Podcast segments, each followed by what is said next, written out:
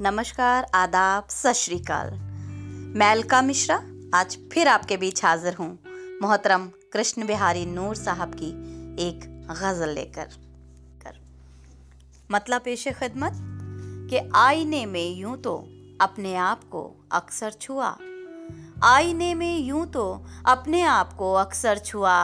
बाद में तेरे यूँ लगा जैसे कोई पत्थर छुआ।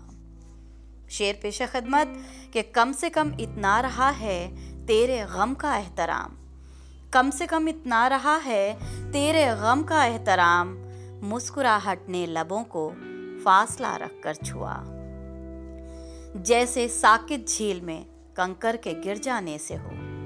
जैसे साकित झील में कंकर के गिर जाने से हो, वह बिखर कर रह गया, नज़रों ने जो मंजर छुआ।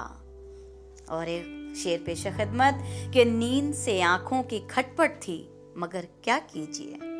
नींद से आँखों की खटपट थी, मगर क्या कीजिए? ख्वाब ने जब दस्तकें दी, जिस्म ने बिस्तर छुआ। आज मैं चौखट पे खुद मौजूद कुछ पहले से था।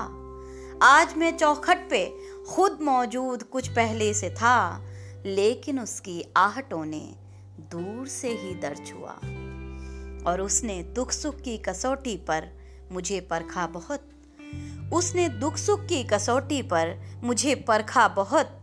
एक नज़र अंदर टटोला, एक नज़र बाहर छुआ। और सुनिएगा बतौर खास शेर के मंदिरों मस्जिद से अंदाज़ा तो उसके घर का था।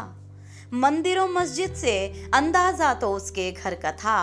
हाथ थे दीवार पर, जब जहन ने वह दर छुआ अब वो आलम है कि हाथों से छुपाए हूँ लहू। अब वो आलम है कि हाथों से छुपाए हूँ लहू। मैंने जो पत्थर उछाला था, उसी ने दर्ज हुआ। और जाम उठाना और पी जाना तो कोसों दूर था। जाम उठाना और पी जाना तो कोसों दूर था।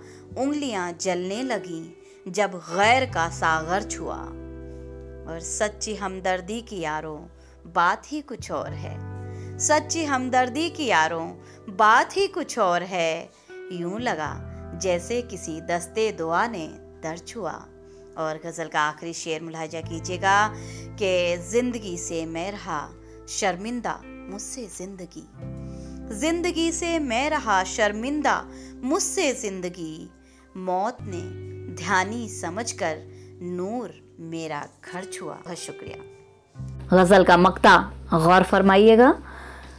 ज़िंदगी से मैं रहा शर्मिंदा, मुझसे ज़िंदगी। ज़िंदगी से मैं रहा शर्मिंदा, मुझसे ज़िंदगी।